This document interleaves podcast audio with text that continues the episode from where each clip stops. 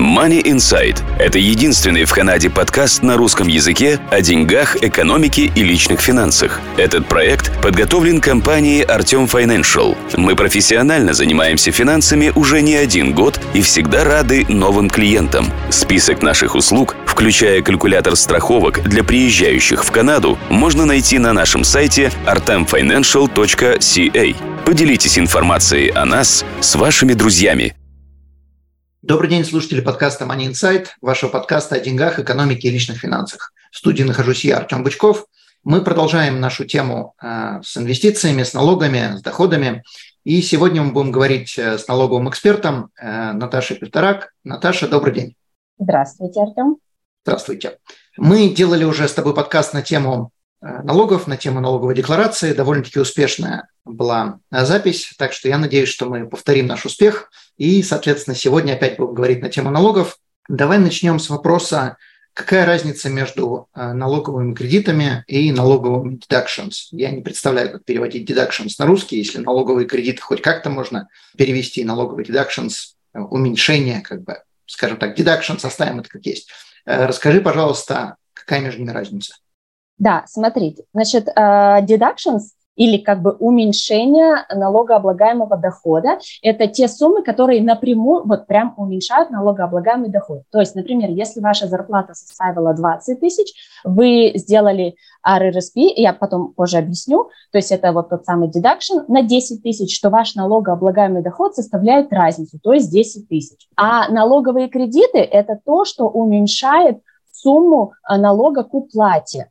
То есть это рассчитывается по формуле, грубо собираются все вот эти кредиты, умножаются на 15%, и эта сумма уменьшает ваш налог к уплате, который будет рассчитан. То okay. есть вот в этом разница. Уменьшает доход, кредиты уменьшают налог. Да, да, для простоты будем так это, будем так это называть. Okay. И, соответственно, умножается, кредиты умножаются на 15, на 15 они умножаются по той простой причине, что наш э, федеральный налог минимальный 15%. То есть если бы он был да. 12% или 18%, умножалось бы, соответственно, эту сумму, но сегодня это минимально 15%, поэтому умножается на 15%. Окей, хорошо. Давай тогда перейдем к вопросу, какие есть кредиты, какие есть deductions, э, что у тебя есть рассказать на эту тему. Ну, давайте начнем сначала с deductions. Есть несколько основных, есть там очень специфические, я их не буду упоминать, но основные, которые для большинства людей применимы, это RRSP, то есть это вклады на специальный счет, а, об этом Артем лучше расскажет, который вам нужен для будущей пенсии. Дальше это профессиональные платежи в какие-то ассоциации, профсоюзы и так далее. А расходы на детей. Давайте сразу подробнее расскажу про расходы на детей. Это расходы, которые а, позволяют родителям работать или учиться. То есть есть два варианта. Чтобы эти расходы показывать в своей декларации, вы должны оба либо учиться, либо работать, оба родителя, если вместе сдают декларацию. Ну или а, один, если это э, один родитель в семье. Да, если один родитель в семье, то тогда один, да. Но обязательно нужно либо учиться, либо работать для того, чтобы этот а, расходы на детей показывать в своей декларации. Ну, то есть, а, если один родитель сидит дома, например, мама не работает, сидит дома с детьми, то списывать детей нельзя, потому что... Да, то есть, например, мама в декрете, да, тогда это списывать нельзя. Даже если у папы там, я не знаю, большая зарплата, маленькая зарплата, ни в каком случае э, нельзя, если один из родителей не работает и не учится. А, там есть градация, например, для детей до 6 лет это э, до 8 тысяч на ребенка можно в год списывать. Для детей а, от 6 лет и старше это до 5 тысяч в год можно списывать. И есть еще а, отдельно для детей с подтвержденными заболеваниями, то есть с какими-то, как у нас здесь это special needs, для них можно до 11 тысяч, и там нет разницы по возрасту. До 11 тысяч можно списывать. Я еще маленькие такие 5 копеек буду вставлять это именно не то, что вы думаете, что у вас дети special needs, это должно быть подтверждено с disability tax credit. То есть если это не подтверждено, извините, вы будете получать, как вот Наташа сказала, до 6 лет или после 6 лет. Да, как вот обычный э, ребенок. То есть вот э, что можно списывать? Можно списывать расходы на детский сад, расходы на бэбиситера, либо, например, лагеря, э, вот которые сейчас летом или, или весной, когда дети уже не в школе, и там тоже есть э, определенная сумма, которую можно списывать, там в зависимости от, опять же, от возраста ребенка, там от 275 до 125 долларов в неделю. То есть это не так, что если вы за лагерь заплатили 350 долларов, то вы все 350 можете списывать. Нет, там вот как бы есть определенные условия. Это что касается лагерей. Хотелось бы еще уточнить, что нельзя списывать на расходы на детей какие-то кружки, какие-то дополнительные занятия, там, я не знаю, по математике, музыкой, да. музыкой. То есть это не то, что а, не подходит под вот это определение, что родители в это время должны работать или учиться. То есть это группа, это тот, кто-то смотрит за ребенком в то время, когда вы зарабатываете деньги или учитесь. То есть кружки точно нет. А раньше можно было списывать, э, сейчас, ну, то есть не то, что в этом году нет. Несколько лет назад э, изменили налогообложение или правила, и списывать сейчас э, на кружки нельзя. Это вот все, что касается. На секунду, я сейчас ставлю опять-таки свои два раза по 5 копеек. Первые 5 копеек будут, что на детей можно списывать, если у вас несколько детей. На детей можно это списывать суммарно, поправь меня, если не прав. Соответственно, например, у вас один ребенок 2 года, один ребенок 7 лет на мелкого вы можете списать 8 тысяч, на старшего вы можете списать 5 тысяч. Но, предположим, вы э, мелкий э, там, сидит с бабушкой, а старший ходит э, в школу или наоборот. Мелкий, мелкий ходит в детский сад, а старший в школу ходит. Не суть важно. Соответственно, это просто суммируется 8 плюс 5. И вы на любого ребенка можете списать 13. Я бы не советовала так делать, поскольку в декларации вы будете указывать, на какого конкретного ребенка и его возраст а, вы списываете те или иные расходы. И если у вас а скорее, я бы сказала, в 90% случаев у вас обязательно попросят а, чеки за эти расходы, они увидят, что чек выписан. В чеке всегда выписывают, э, пишут имя там на Васю там, не знаю, Пупкина, которому 5 лет, ну, там возраст не указывается, возраст вы указываете в декларации, а, когда вы указываете своих а, детей. И если превысится лимит, например, а, на ребенка, который старше 6 лет, то могут эти расходы, ну, не могут, а их не примут. То есть я бы не советовала. Да, можно попробовать, как это на ваше усмотрение, но э, если будут проверять, э, они посмотрят и возраст ребенка, и сколько на конкретного ребенка было потрачено. Окей. И второй, э, вторые пять копеек, которые хотел добавить, если у вас есть, например, здесь бабушки, дедушки или старшему ребенку больше 18, то вы можете им платить за э, эти бэбиситинг. То есть это не обязательно человек должен жить в другой семье, э, то есть, в смысле, это не, не обязательно человек должен быть из другой семьи, это не обязательно должен быть какой-то посторонний человек, это может быть даже член вашей семьи, которому вы будете платить, но понятно, что этот человек должен быть совершеннолетний, и он может сидеть с вашими мелкими, и вы, можете это делать как babysitting. Все верно, да. И единственное, я бы еще хотела добавить, что обязательно тот человек, который получил от вас этот доход, он должен указывать это в своей налоговой декларации, что он ну, конечно. получил вот этот доход. Потому что а, вы можете это списывать, конечно. Да, да, тогда да, то есть это можно. Единственное, нельзя, чтобы ваш, собственно, то есть старший брат или старшая сестра, которые младше 18, которые не сдают свою декларацию, они не могут сидеть. То есть на них вы не сможете списать, вот, то есть как бы, да, на них списать эти расходы вы не сможете. Но после 18? После да, можно, когда уже, да. И, кстати, это очень актуально для тех бабушек, дедушек, которые не знают, чем заняться, они и так с детьми сидят. Если легально, конечно, они могут здесь работать. То есть, если они здесь туристы, то это работать не будет, потому что работать не имеют права. Но если они здесь живут как пиары или там по quiet, или по рабочей визе, или еще как угодно, в любом рабочем статусе, они могут сидеть, и, соответственно, вы на них записываете, они пишут себе как доход, и вот есть возможность списать какие-то деньги легальным способом. Но важная вещь, э, надо не только показывать реситы, и не только вы должны указывать налоговой декларации, что вы списываете, а в налоговой декларации, что они получили доход, вы им физически должны платить. То есть если налоговая приходит с аудитом, и то, что вы там записали, но дохода никакого не было, то встает вопрос, а как вы им платили, как вы будете это доказывать. То есть теоретически можно сказать, что наличкой, конечно, но это будет проблематично, лучше им платить. Что они дальше будут делать с деньгами, это уже будет на их усмотрение, но вы должны им или чеки выписывать, или email трансфер делать, или еще как-то, но показывать, короче говоря, что деньги они получили. Да, да, да, то есть технически лучше сделать этот самый перевод. Да. А, и еще я бы хотела сказать, что вот смотрите, а, вот со стороны бабушки, дедушки или там следующего старшего ребенка, который сидит, а, да, есть первая необлагаемая сумма, то есть этот, в следующем году это будет 15 тысяч. А, есть а, налог на доходы физических лиц, но помимо этого, а, поскольку бабушка или дедушка или кто угодно это будет показывать как самозанятость, на самозанятость есть еще такой налог CPP. А, ну, не налог, это отчисление, да, да, да, отчисление в пенсионный фонд. И вот уже отчисление в пенсионный фонд, бабушка, дедушка или кто угодно будет сделать в сумме за себя и за, э, если бы это был работодатель, то как бы за работодателя. Но поскольку она э, выступает в роли, э, в обеих ролях, и работодатель, и работник, то он будет платить, или она, или он, он будет платить в двойном размере. То есть это в районе там 12-13% в следующем году будет. То есть как вот это... Учесть надо, что после 65, если им после 65, то на да. них это сохраняется. Да, да. После 65, да до, после 65 это уже не суть важно. Угу, это да, это правильно.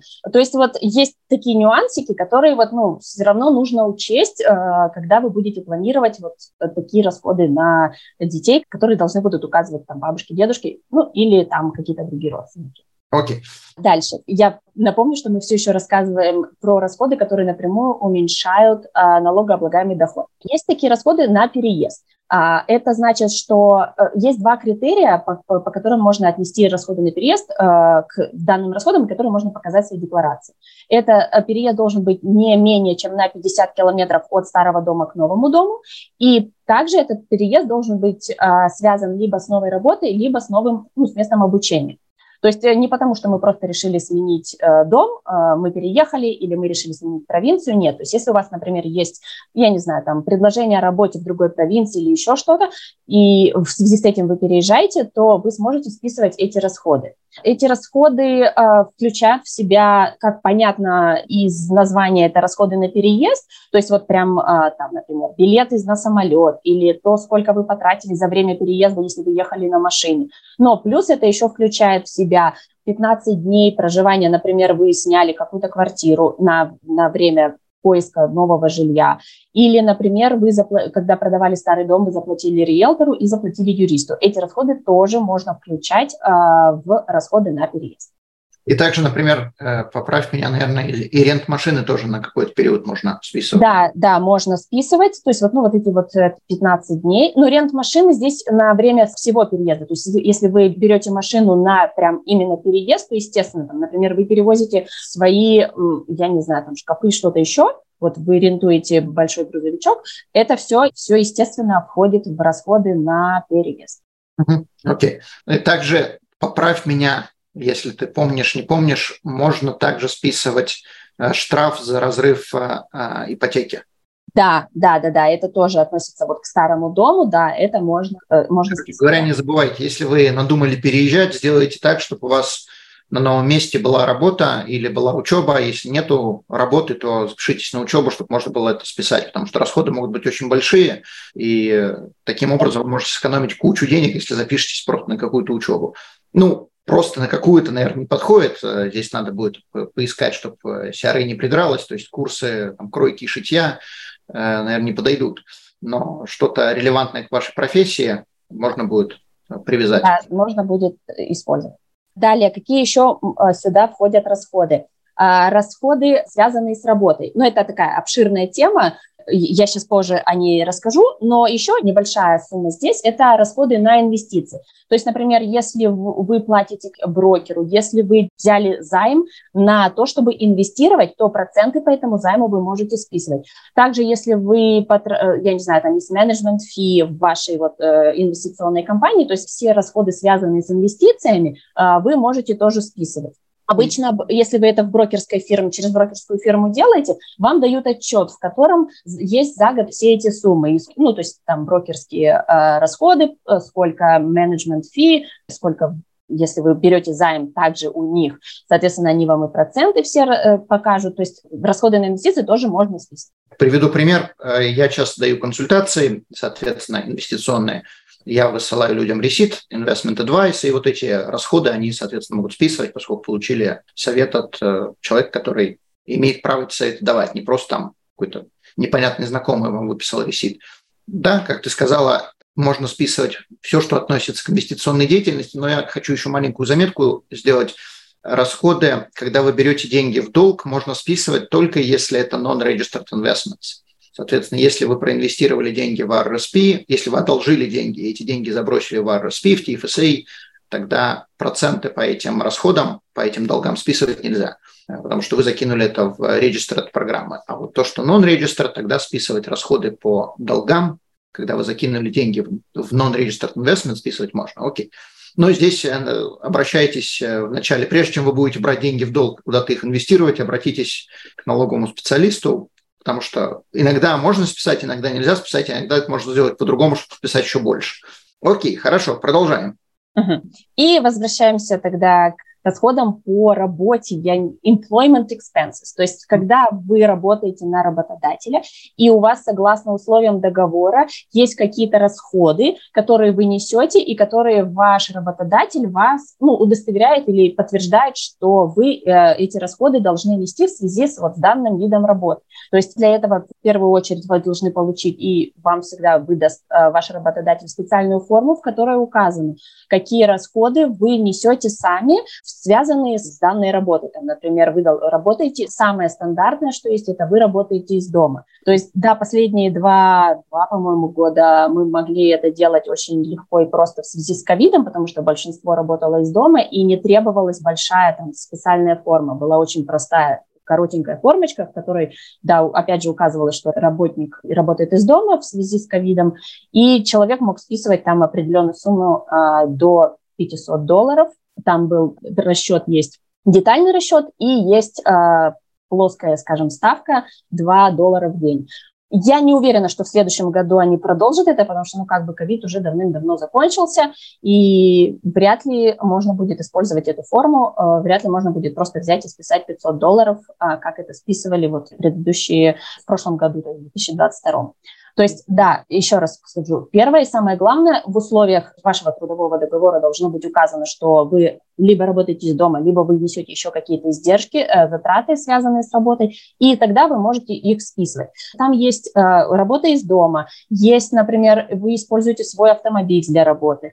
Э, для комиссионных э, сотрудников, ну, тех, кто на комиссии, кто получает комиссию, у них еще больше есть вариантов, которые они могут списывать, вплоть до, я не знаю, они могут э, иметь своего помощника, ассистента, и э, они платят зарплату этому ассистенту, и, соответственно, они списывают эти расходы, опять же, на расходы на работу. Но это все должно быть прописано в договоре, и э, я думаю, что те, у кого есть это в договоре, они как бы понимают, о чем идет речь. Если у вас этого нет, то и не надо. Но если человек работает из дома, то могут быть какие-то вещи, которые, там, скажем, тривиальные. Э, интернет, например. Можно ли его списывать? Вот, скажем, например, что вам выдали эту форму, и вы э, работаете из дома, и вам можно списывать. Вам можно списывать все расходы на коммуналку, все расходы, ну, что вы платите за интернет, но вам, например, нельзя списывать ни часть процентов по кредиту, ну, mortgage, то есть э, ипотека.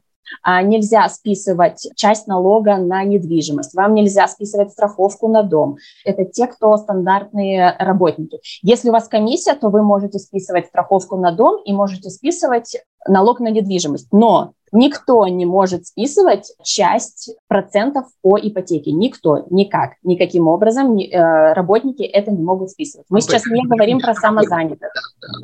Это, это отдельная категория. Но есть интересный момент. Если вы не имеете в собственности жилье, а снимаете, то вот за съем квартиры вы можете списывать часть затрат на съем те, кто арендуют э, свое жилье, они немножко в более выгодном положении, э, чем те, кто имеют собственное и платят за это. Ты озвучила еще, что люди, которые пользуются своей машиной для работы, я как бы хочу подчеркнуть, это не то, что вы едете на работу и возвращаетесь с работы. Это именно вы используете машину, там, не знаю, цветы, цветочный магазин продает цветы, и вы на своей машине время от времени куда-то к клиентам ездите, отвозите да. И еще тоже важный момент, например, плата за парковку. То есть а, вы можете списывать плату за парковку, опять же, если это связано с работой, но это не значит, что вы у работы, у своего офиса каждый месяц или каждый день ставите, это не, нельзя списывать. То есть вот э, это вот к этому же вопросу относится. Можно ли списывать э, то, что относится, например, к одежде, там, не знаю, что еще? Какие униформа. Еще? Если это вот прям униформа требуется, то да. То есть, и опять же, все, что требуется согласно договору трудовому, а, вот прям требуется от вас, то это вы можете списывать. Если вы просто решили купить себе новый, я не знаю, да, или у вас там, я не знаю, большой гала-концерт, и вы купили себе праздничное платье для того, чтобы поразить всех своих коллег, да, нет, это вы списать не можете. Это не ваша униформа, и вам, согласно договору, это не требовалось. Понятно. Если, согласно договору, вам потребуется, вам скажут, вот у нас раз в год такое-то происходит, и все должны приходить вот в каком-то определенном, там, я не знаю, что-то, вот тогда вы можете это списать. Если по договору этого нет, если вас как бы это, э, ваш работодатель и условия работы вас, э, грубо говоря, не заставляют это сделать, ну или вам это не необходимо в связи с вашей работой, то вы не можете это списать. Окей, okay. хорошо. А, еще я хотела, вот в рамках, опять же, вот этих а, расходов на трудовую деятельность, или как это назвать, есть у нас а, еще инструменты для людей, которые ну, работают trades, вот опять же, как это на русском языке сказать? А, ну, в общем, trades. Руками, Рук, Да, да, да. То есть, если, опять же, по договору им у них э, есть необходимость купить какие-то небольшие инструменты, то можно списывать до 500 долларов в год на инструменты. И есть еще одна, еще отдельная категория, это ученики механиков, механиков, которые учатся, которые в будущем будут, я не знаю, там, чинить автомобили, чинить... Э, технику там, да. Ну, не бытовую, а вот именно как же это сказать, вот автомобили, потом а, мотоциклы, квадроциклы, Потом э, зимой на чем мы ездим, вот э, сноумобили, как они это называют? В общем, в общем, мы все поняли. То есть, все, что движется. Да, вот ученики вот на эту профессию, и которые работают, они могут списать еще больше, э, у них есть там своя, своя категория, то есть эти люди могут еще немножечко побольше списать. Чем, то есть 500, и помимо этих 500 еще есть для них специальная возможность списать побольше денег. Есть, насколько я помню, я не помню детали, насколько я помню, есть еще какая-то возможность э, списаний на учебу, неважно, какая-то профессиональная деятельность, и можно списать, по-моему, 125 долларов, если не ошибаюсь, в год и до 5000, не помнишь? За жизнь. Это даже и не deduction, и не кредит, который это предоставляется, это федеральная ну как я не знаю, вычет назвать это. То есть это та сумма, которая напрямую, как бы она напрямую уменьшает вашу сумму налога к уплате, да. То есть если вы учитесь, э, там вот я забыла тоже. По-моему, не 125, а 250 долларов в год можно списывать. Не помню, не помню, а, то есть нужно для этого нужно просто работать и э, учиться. И, ну, профессиональный вид, ну, точнее, не профессиональный, это не обязательно там адвокатом становиться, это именно то, что относится к вашей работе. Да, да, но это не университет. А вот просто вот вы учитесь в университете, это к этому не относится. То есть это грубо, ну, как бы повышение квалификации, назовем это вот, вот таким образом. То есть мы эту тему, удочку закинули, если вы собираетесь повышать квалификацию, просто обратите на этот кредит, deductions? да, это? как это работает? Это, например, у вас сумма к уплате получилась, например, 2000, и если вы учились, то э, у вас получится не 2000, а 2000 минус 250, 1750 к уплате. Угу, окей. 250 каждый год. Да, да. Путешествуете? Мы обезопасим ваш путь. Страховки на все виды путешествий приезжающим в Канаду туристам – Калькулятор страховок находится на нашем сайте touristinsurance.ca.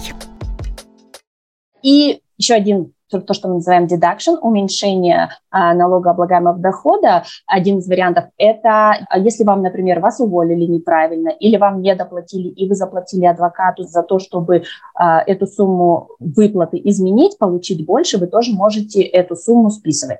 Также к этому относятся расходы на адвоката, если вы а, изменяете сумму, ту, которую вам выплачивает второй супруг, когда вы развелись. Вот, в общем, вот, вот эти выплаты, а, да, на ребенка, либо на вас, ну, на себя. То есть, э, если вы заплатили адвокату за изменение этих сумм, то вы можете списывать эти расходы, платежи, которые вы сделали в пользу вот этого юриста. Выбивание И, денег. Да, да, вот выбивание денег. Что у нас дальше по списку? А дальше у нас по списку идут те самые кредиты, которые уменьшают сумму к уплате э, налога. То есть смотрите, как работает декларация. Мы собрали все наши доходы, убрали те самые deductions, которые мы с вами проговорили, и далее эта сумма умножается на те э, ставки налога, которые используют. Как вы знаете, здесь прогрессивная ставка налога, то есть там на первые, там, скажем, 45 тысяч, первые 14 398 в этом году были вообще необлагаемые, далее там до 45, до 49 используется ставка 15% и так далее, и так далее. То есть э, вот просто сумма вашего налогооблагаемого дохода умножается на те ставки, которые в зависимости от того, какая у вас сумма налогооблагаемого дохода. Для простоты есть федеральные, есть провинциальные. У провинции свои ставки, у да. федералов свои ставки. Мы берем ваш доход, запихиваем его в федеральную колонку, берем угу. ваш доход, запихиваем его в провинциальную. И вот, соответственно, смотрим, сколько налогов будет у федералов, сколько налогов да. В провинции. И, и тут, и там будет прогрессивная шкала, но только они будут разные, цифры разные, будут разные. Да, совершенно, да. И у нас показывается, например, у вас сумма к оплате, там, ну, к примеру, мы скажем, 5 тысяч долларов вы должны заплатить. Далее мы берем и смотрим те самые такс-кредит, которые а, уменьшают уже конкретно вот эту сумму к оплате, то есть эти 5 тысяч. Как это работает? Как я вам уже сказала в начале нашего разговора, мы собираем все суммы кредитов, умножаем на 15%, то есть первая ставка федеральная, и вычитаем эту сумму из тех самых 5 тысяч, которые мы рассчитали вот в предыдущем шаге. Это работает вот так. И сейчас давайте обсудим те самые кредиты, которые у нас есть. Первый, самый, самый стандартный, который есть у всех, это персональная сумма. Первая персональная сумма, то есть в прошлом году это 14 398, со следующего года это 15 тысяч. То есть каждый год они индексируют эту сумму, то есть она немножечко увеличивается каждый год. Там есть тоже, там есть э, немножко разница между, в зависимости от того, какой у вас доход. То есть чем больше доход, э, там с определенной суммы дохода, э, это персональная сумма, она немножечко уменьшается. Но там не, не, небольшая да, разница. Другими словами, чем больше зарабатываете, тем меньше вам дают поблажек. Да, да, но там, но там, надо там разговор от 100 или 160, что-то, то есть, ну, там ну, суще, существенный доход. Не так, что 50 тысяч, и вам уже там делают эта персональная вот эта сумма уменьшается. Нет. Опять же, еще такая э, система, что если вы приехали в этом году в Канаду, то есть вы стали налоговым резидентом Канады в этом году, или вы уехали, то есть вы перестали быть налоговым резидентом, то есть, грубо говоря, вы не были все 12 месяцев в году а, налоговым резидентом Канады, и ваш канадский доход составляет менее 90% от всего вашего международного всего мирового дохода, то тогда эта сумма будет изменяться в зависимости, то есть она будет prorated, то есть она изменится в зависимости от того, сколько месяцев или сколько дней в году вы были, да, пропорционально тому времени, сколько вы пробыли в Канаде. То есть, например, если вы были полгода, то, грубо говоря, вы получите не 14 тысяч, а 7 тысяч. Это так работает. То есть я а... хочу подчеркнуть, что вот это такое personal этот, э, э, кредит, это имеется в виду, когда говорят, что в Канаде там 15 тысяч не облагаются налогами, в Канаде облагается налогами все. Ну, до известной степени там э, страховки жизни или выигрыш в лотерею не облагаются налогом, но если вы заработали, это облагается налогом. Но первые 15, на первые 15 тысяч, грубо я говорю 15 тысяч, потому что в этом году это уже начинается с 15 тысяч, на первые 15 тысяч у вас есть налоговый кредит. То есть вы заработали 15 тысяч, надо заплатить налоги. Сколько налогов, столько-то. Но у вас есть налоговый кредит, который ваши налоги обнуляет. И поэтому получается, что как будто бы 15 тысяч не облагаются налогами. То есть это просто как бы двойная составляющая. Вы должны заплатить налоги, но вы не должны заплатить налоги одно другое обнуляет. Окей. Все верно, да. И еще эта сумма может быть предоставлена а, от супруга, то есть перейти к вам от супруга в случае, если супруг не работает или а, доход супруга составил там, меньше тех самых, вот, например, 14 398 в прошлом году или 15 тысяч там, в следующем году. То есть, например, если доход супруга составил 7 тысяч, то оставшиеся там 8 тысяч в следующем году перейдут к вам, и у вас необлагаемые будет 15 ваши плюс 8 супруга или супруги. То есть это вот так работает. Я вот только сейчас я понял, почему в Канаде нельзя многоженство. А, да, кстати, а то слишком много у вас кредитов будет. Особенно да. если они еще не будут работать, то вообще чудесно. Да, э, 20 вот. детей будет, сколько же на детей еще можно получать денег. Так да, вообще. да. Также те самые платежи, как, то есть вот мы с вами говорили до этого CPP, то есть это отчисления в пенсионный фонд. То есть эти отчисления, которые делал за вас работодатель или там ну ладно, мы говорим про тех, кто работает, э, работодатель, то есть это тоже уменьшает а, ваш налогооблагаемый доход не налогооблагаемый доход, наоборот, мы сейчас вам, с вами говорим про кредиты. Это входит э, вот в те самые кредиты. Также есть еще такая сумма, это для всех работающих в Канаде, 1287 долларов. Это кредит для работающих, назовем это вот так, 1287. А дальше э, есть... Для работников. Для работников, да, да, да, те, кто именно работают на работодателя.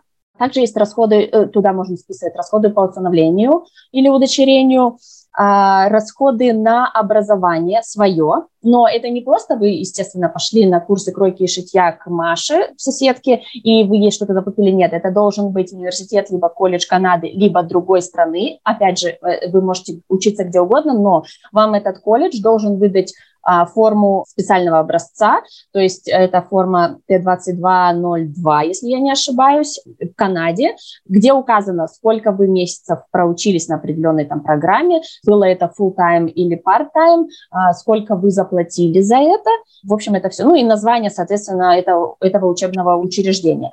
А сейчас некоторые учебные учреждения стали даже отправлять эту информацию сразу напрямую в налоговую. То есть налоговая уже имеет эту информацию. То есть, э, ну, легче это, если вы можете... Забыли, да. Да, можете посмотреть в своем аккаунте на, на, на сайте налоговой, что у вас, например, если ваше учебное заведение эту информацию предоставило в налогов. Это вот на себя образование. Соответственно, опять же, если было, вы платили за образование своей супруги или супруга. И есть еще вариант, он немножечко там изменяется, сейчас объясню, это если вы платили за образование детей или внуков. В этом случае в год, когда вы заплатили, вам то есть, по идее, эту сумму должен показывать внук, внуки или дети у себя в декларации, когда они учатся. Но э, если у них, например, нет дохода чаще всего в те годы, когда они работают, им некуда списывать. Те годы, когда, когда они... учатся, а я что сказала, когда работают? Работают, да. Э, да, извиняюсь, когда учатся, то есть у них нет дохода, который можно уменьшить, а 5 тысяч могут дети эти делать трансфер на либо родителей, либо э, как они называются, бабушек. дедушек, бабушек, да. Это Но это только э, супруги это отдельно, это просто делается, а вот именно у дедушек, бабушек и родителей вот такая ситуация, что только 5 тысяч в этом году, которым вот вы заплатили, вы можете. Остальная сумма, все, что не до списано, остается на декларации у ребенка, и он это сможет списывать в последующие годы, когда у него уже будет доход, который он может уменьшить, ну, то есть у него возникнет налог уплате, и этот налог уплате он сможет уменьшить. По-моему, там есть э, еще лимит 5 лет это. Э, в течение 5 лет это можно будет воспользоваться этими. Э, Ребенок? Да, там, по-моему, есть, они ввели, я вот буквально недавно читал ограничение, что они ввели, ну, ну, смотри, я не буду спорить, но я читал, то есть я тоже немножко удивился, я знал, что можно списывать indefinitely, это до бесконечности. Да, да. А вот сейчас я прочитал, вот на днях я буквально читал, что можно 5 Ну, 5 возможно. Ну, возможно, денег в бюджете совсем стало мало. Поэтому да, урезают да. все, что можно было урезать, все урезают. Да. Ну, можно уточнить эту информацию, да, да, да. То есть, ну, в этом году, по крайней мере, то есть, вот когда мы сейчас делали эти декларации, в этом году этого еще не было. То есть, э, возможно, да, к следующему году они изменили, а, и, возможно, да, ребенок может использовать только в течение пяти лет. Но это не очень разумно. То есть, учимся пять лет, копим-копим эти деньги. Я, я прочитал, я как бы под этим видео мы поместим более точную информацию, проверим. Но как я уже сказал, я не буду спорить, мне кажется, что вот так, но то, что мне кажется, не всегда оказывается действительностью.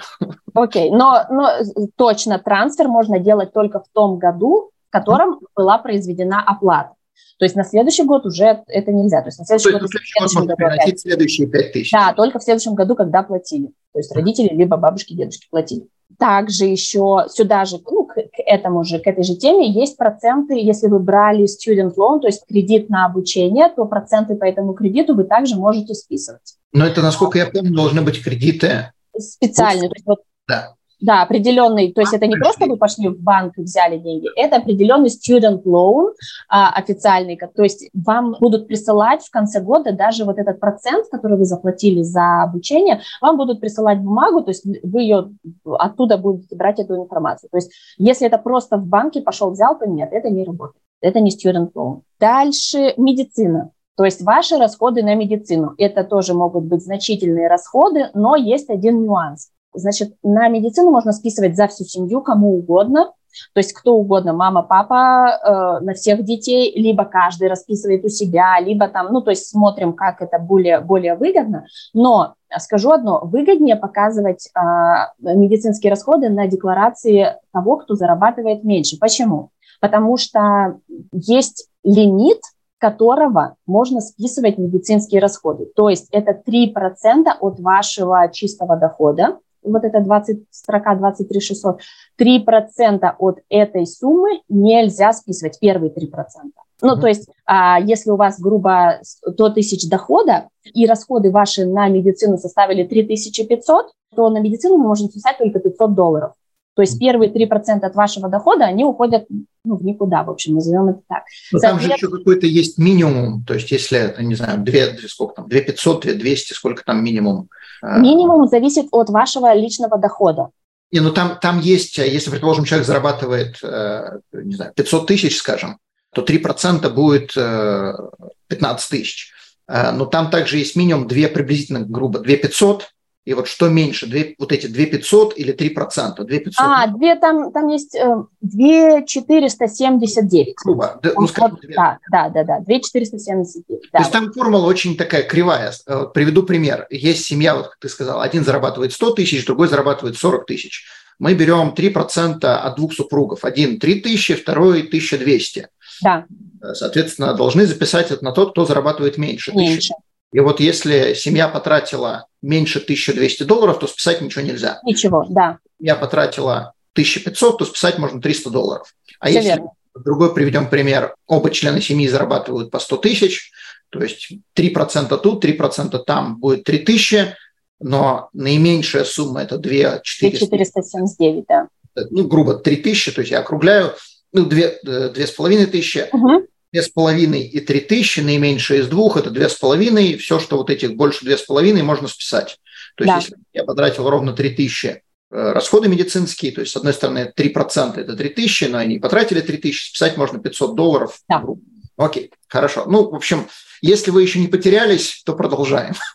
И да, и там еще есть не все расходы можно, там есть большой-большой-большой-большой, огромный, прямо скажу, список, что можно списывать, что нельзя. Не всех специалистов посещенных можно, то есть затраты на специалистов, которых вы посетили, ну, скажем там, то есть стандартное все можно списывать, но если что-то, я не знаю, там, специалист тибетской, китайской медицины, например, я не знаю, ну, то есть вот прям совсем что-то такое экзотическое, то это списать нельзя. То есть есть прям этот список, он такой, скажем, закрытый, все прям перечислено, какие там, ну, например, я не знаю, затраты на ЭКО можно списывать. Затраты на что? Эко, ну, то есть, например, вот э, экстракорпоральное оплодотворение. Ну, то есть, э, такие вот да, такое, окей. То есть, специфические как бы... медицин, специфические, да, такие там затраты, то есть, и есть, в общем, список, он есть, и он закрытый. Там а, есть интересные вещи, которые люди даже не всегда знают, что это можно списывать. Например, вы тратите деньги на э, health and dental. Вы купили страховку health and dental. Списать можно. Да. Замечу, именно health and dental. То есть это не относится к life insurance, это не относится к disability, critical illness, это именно health and dental. Если вы купили travel insurance, health travel insurance, не trip cancellation, trip interruption, а именно health travel insurance, списать можно. Вы пошли к психологу, списать можно. Вы заплатили за disbursement fee. Например, вы купили лекарство, страховая вам покрыла само лекарство, но переливание из одной пробирочки в другую вам страховая не покрыла. Там стандартно, грубо, 12 долларов это. Э, у вас есть несколько таких реситов в течение года, вы это суммируете, списать можно, потому что это medical expense. У вас есть э, deductible на страховке. Страховая вам покрывает 90%, вы платите 10%. Вот эти 10% списать можно. Вот это, соответственно, вы все суммируете, складываете в общую корзинку, и если получается по той самой формуле больше определенной суммы, тогда все, что больше этого числа, списать можно, все, что меньше, списать нельзя. Ну, то, что мы сейчас озвучили. Окей. Там очень много интересных таких вещей, поэтому все реситы, которые у вас есть, хоть как-то за уши можно, как бы, вы думаете, что их можно притянуть к медицине, складывайте в общую корзинку, а потом просто с бухгалтером общайтесь, можно или нельзя. Потому что иногда получается так, что люди думают, что списать нельзя, а оказывается можно. Э, я даже узнал, для меня было даже загадкой, э, оказывается, лечение за границей. Например, человек лечился от рака за границей, тоже списать можно. Хотя это не в Канаде, но какое-нибудь лечебное заведение там в Мексике потратили 10 тысяч долларов, да, и это была трата на медицину, даже не в Канаде, списать можно. Вы делали какой-то рентген, например, за свой счет, списать можно.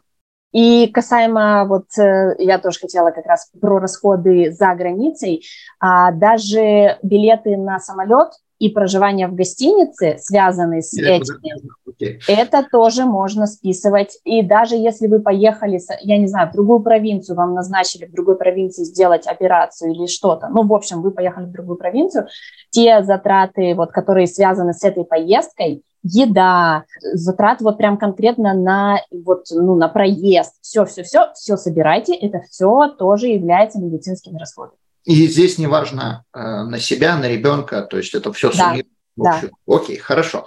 С медицинскими мы разобрались, идем дальше. А дальше все. на этом, на этом основ, список основных кредитов, в общем-то, и закончен. То есть, Окей, на самом деле он не маленький. Нет, он еще один забыла, еще один забыла. И это, кстати, нововведение в это, этого года. Изменилась сумма. А если вы первый раз покупаете дом в Канаде, то 10 тысяч вам предоставляется кредит а, при покупке дома. То есть с 2022 года 10 тысяч, до 2022 года это было 5 тысяч. Угу. Именно кредит, вот просто вот, э, когда именно вы первый, только первый дом покупаете в Канаде. Окей. Okay.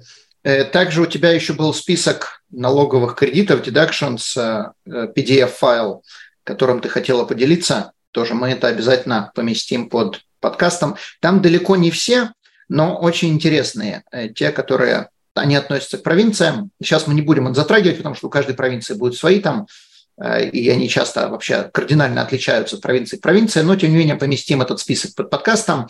Еще у меня был вопрос по поводу детских денег. Что нужно сделать, чтобы получать больше детских денег? То есть детские деньги не распространяются, когда у вас детям 18+, хотя они еще ваши, еще ваши дети, уже ваши дети, просто ваши дети, э, но они уже совершеннолетние, на них уже деньги государство не дает. А вот если у вас мелкие спиногрызы, то на них можно получать в зависимости от вашего дохода. Как этот доход можно уменьшить и вообще какая строка этого дохода будет? Угу. Смотрите, для расчета детского вот этого бенефита э, налоговая использует строку 23 600, причем это обоих супругов, то есть семейный доход используется.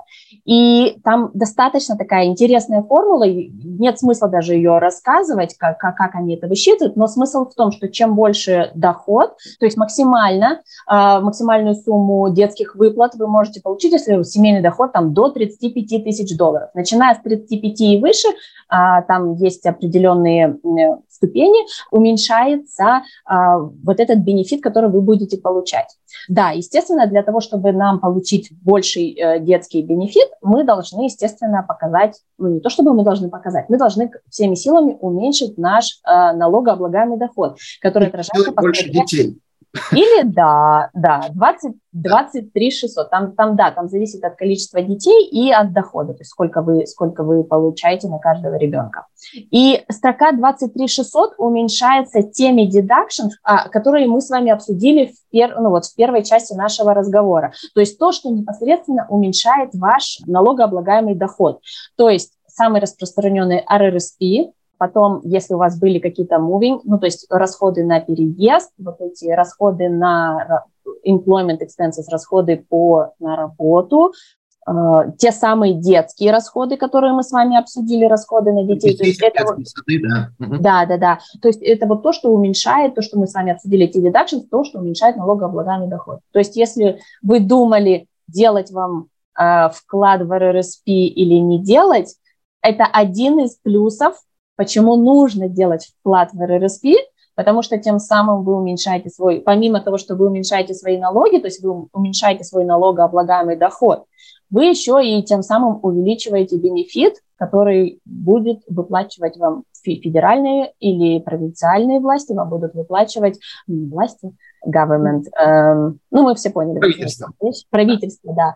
Детские, есть, детские деньги, да. Окей, отлично. Будет ли учеба уменьшать э, доход? Нет, нет учеба, учеба у нас в кредитах, так же, как и медицина, это у нас кредиты, они просто уменьшают наш, уменьшают сумму к оплате, сумму налога к оплате. То есть уменьшает, увеличивает детские деньги именно deductions? Да, только deductions, то, что мы с вами обсудили в первой части. Окей, okay. хорошо. Я думаю, что на этом мы можем заканчивать, потому что обсудили мы сегодня огромное количество информации. Э, Наташа, соответственно, вопрос к тебе. Как с тобой клиенты могут связаться и с какими вопросами? С вопросами по налогообложению личному или налогообложению своей корпорации.